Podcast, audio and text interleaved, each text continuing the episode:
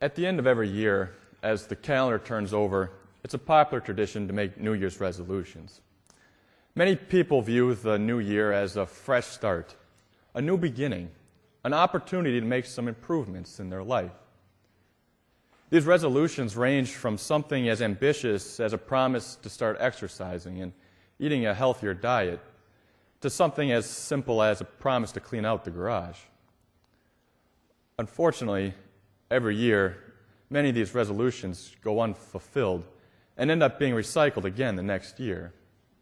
If everyone kept their New Year's resolutions, then fitness centers across the country would be packed, and probably most liquor and tobacco companies would go broke. So, as you think about some resolutions that you have this year, as we think about some improvements we can make in the next year, we see the Apostle Paul in our sermon text for this morning giving us some God pleasing goals to strive after. Except the keeping of these goals is far more important than keeping a promise to clean the garage. These are commands by God. And keeping these resolutions and goals is far more difficult than sticking to a strict diet. But we are not alone or left to our own strength in keeping these commands. We find our strength in the gospel. Paul begins by reminding us that we are God's people. We are holy and dearly loved. And he tells us, therefore, to live like it. Paul lists some virtues that we are to clothe ourselves with. We are to wear these virtues like a robe that we would put on. Except these virtues are not something that we put on outwardly and then again later take off. And they're not like a robe that wears out over time and must be thrown away. These are virtues that are to characterize us. They are to always stay with us, so that when other people see us, they're the first thing that they notice and see about us. Paul begins his list by writing, Clothe yourselves with compassion and kindness. These are virtues that require a giving heart. And while these might be the easiest out of Paul's entire list, because even the non Christian world will, will view these as admirable and they will encourage them, but even here our sinful flesh struggles. We're willing to show compassion and kindness, but only to a certain extent we have our limits. We might think, I'm willing to help this person out as long as it doesn't affect me and, and what I want to do too much. Let me take care of what I want first, and then what is left over of my time and my money, then I will give back to God and to other people. After all, I have to take care of number one first. Or have you ever been reluctant to help someone out because in your mind they didn't deserve it? because they got themselves into the mess that they're in. But Paul doesn't limit this compassion and kindness to people that we think are deserving of it. We are to show compassion and kindness to all people, to everyone that God puts in our life. And as if these first two weren't hard enough, the list just gets even more difficult. Next on the list, we see humility and gentleness.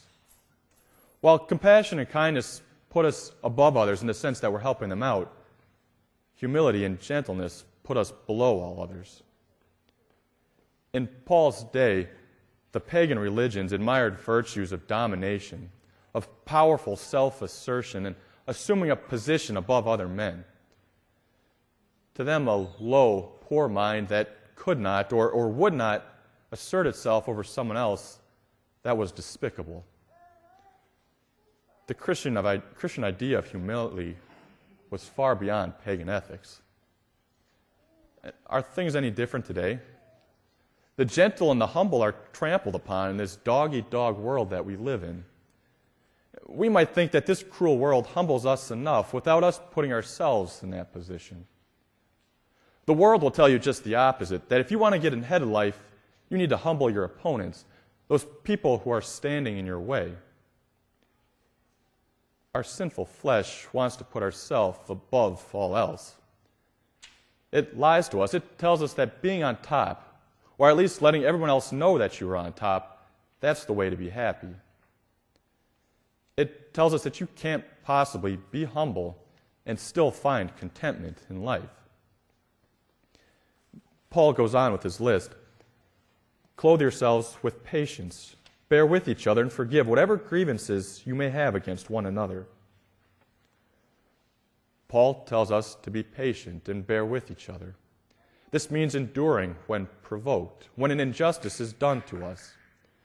This means not giving way to resentment and retaliation. And this includes not only physical retaliation, but we are not even to hold a grudge or harbor any kind of resentment against someone else. We are to endure not only insults and injuries, but even the simple faults and the thoughtlessness on the parts of others. And we can't even do this with our own spouses and family members, let alone with people we might classify as our enemies. We come up short in this, in this all the time. And while we're so quick to point out the faults in other people, we're so quick to let them know how they might improve so that they can become more tolerable for us. But Paul tells us to forgive. The moment that a complaint arises against someone else, whether it's justified or not, Paul isn't making a distinction here. But the moment a complaint arises, graciously forgive. If this is done, then no argument will arise. It will be extinguished at the source. Paul then gives the most important virtue in this list. He says, And over all these virtues, put on love. Love is the most important because it's the head of all these virtues. It's the common thread that runs through all of them. If you put on love, then kindness, humility, patience, and forgiveness, they will all follow. Love will show itself in every aspect of our lives, even beyond these virtues that Paul lists here. And just in case there is some aspect of your life that you're keeping to yourself, Paul addresses that in this letter as well. He writes, And whatever you do, whether in word or deed, do it all in the name of the Lord Jesus, giving thanks to God the Father through him. Maybe you think that you can give God an hour or two on Sunday morning, and then maybe another hour for small group Bible study, and then maybe on a good week, another hour or two for, for private devotion. But the rest of the time, you're keeping that for your time. But there's one major problem with this way of thinking God wants everything. He wants your whole life, He wants every single aspect of it. Anything and everything you do, whatever you say, do, or even think, it is all to be done to glorify and to give thanks to God. He never stops loving us, and we never stop living in His grace. Therefore, we never stop glorifying Him and giving thanks to Him by our actions. As you look back at 2011, what do you see? Do you see deeds of kindness? Do you see humility? Do you see forgiveness? Has your life been one of glorifying and giving thanks to God in all situations? Thinking that if you looked honestly, I think you would see a lot of angry words and hurtful actions. I think you would see grudges and retaliation. I think you would see a life that has oftentimes been in service to yourself and to your own sinful wants and desires. There was a man named Bryon Widner who was one of America's most violent and well known white supremacists. After getting married in 2006 and starting a family, a repentant change was made in his heart. He and his wife, who were once pillars in the white power movement, tried to put this racist lifestyle behind them. They tried to leave it. They joined a church. They, they tried to create a good family life. And they tried to leave this, this shameful past behind them. But there was one small problem. The past was always with them. It was tattooed in brutish symbols all over his face and his body blood soaked razors and swastikas, and the letters hate stamped across his knuckles. Everywhere he turned, Bryon was shunned. at job sites, at restaurants, at the store. Everyone saw a menacing thug, not a loving father. And just as bad for Bryon was that every time he looked in the mirror, he saw those tattoos accusing him of those horrible mistakes in his past. How could Bryon move on with the better, more positive life he wanted for himself and his family when the past was so obviously with him? Finally, Bryon was put in contact with the woman who was a strong supporter of an organization dedicated to stopping hate groups, such as the one that Bryon was formerly in. And this woman was moved by Bryon's remorse and his deep regret and his determination to improve. And so she agreed to pay the $35,000 that it would take to remove those tattoos from his face. After 25 surgeries and 16 painful months, Bryon's face, which was once a canvas for hatred, was now wiped clean. He was finally able to move on with his life as a, as a happy father and a, and a positive member of society. Without Christ, we would still be carrying around the sins from our past. They would be like permanent, hate filled tattoos accusing us of our wrong. It would be impossible and not even worth it to try and show godly love in our lives. What would it matter if we were still carrying around the baggage from our old sin? Why would we strive to do what is God pleasing in 2012 and beyond when all the other sins that we committed during all the other years of our life had already condemned us? But Christ has removed our sins. He has wiped our canvas clean, and He is daily wiping it clean. He has paid the punishment for our sins. They can no longer accuse us.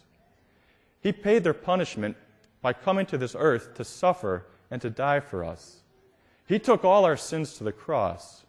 He paid for all those sins of greed and retaliation and all those times that we failed to show the love that He demands. He paid for them all.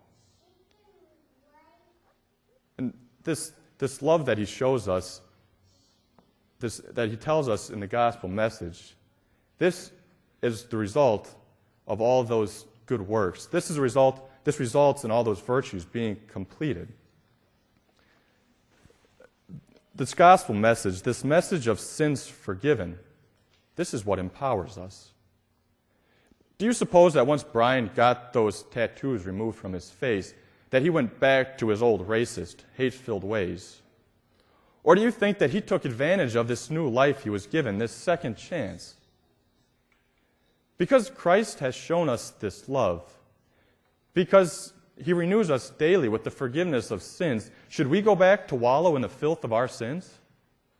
No, we strive to take advantage of that forgiveness by glorifying God through all our actions. Paul tells you to let the peace of Christ rule in your hearts. This peace is the assurance or the conviction that all the sins of your past have been forgiven and that no sins in the future will separate you from the love of God. And because we have this peace, we don't need to find satisfaction and contentment in sinning. We have satisfaction in the gospel. We have satisfaction in reflecting Christ's love in our lives. The best way to start out your new year is to remind yourself that you are, as Paul writes, chosen by God, holy, and dearly loved as we move on to the new year, be assured that it is another year filled with God's grace and forgiveness. And it is another year filled with all the blessings that come with that forgiveness. God has chosen you not only for salvation, but for works of service. In view of God's grace and mercy, clothe yourselves in His love. No matter what lies ahead for you in the next year, no matter what God has in store for you in your future lives, live them reflecting Christ's abundant love. Amen. And the peace of God, which surpasses all human understanding, will guard your hearts and your minds through faith in Christ Jesus. Amen.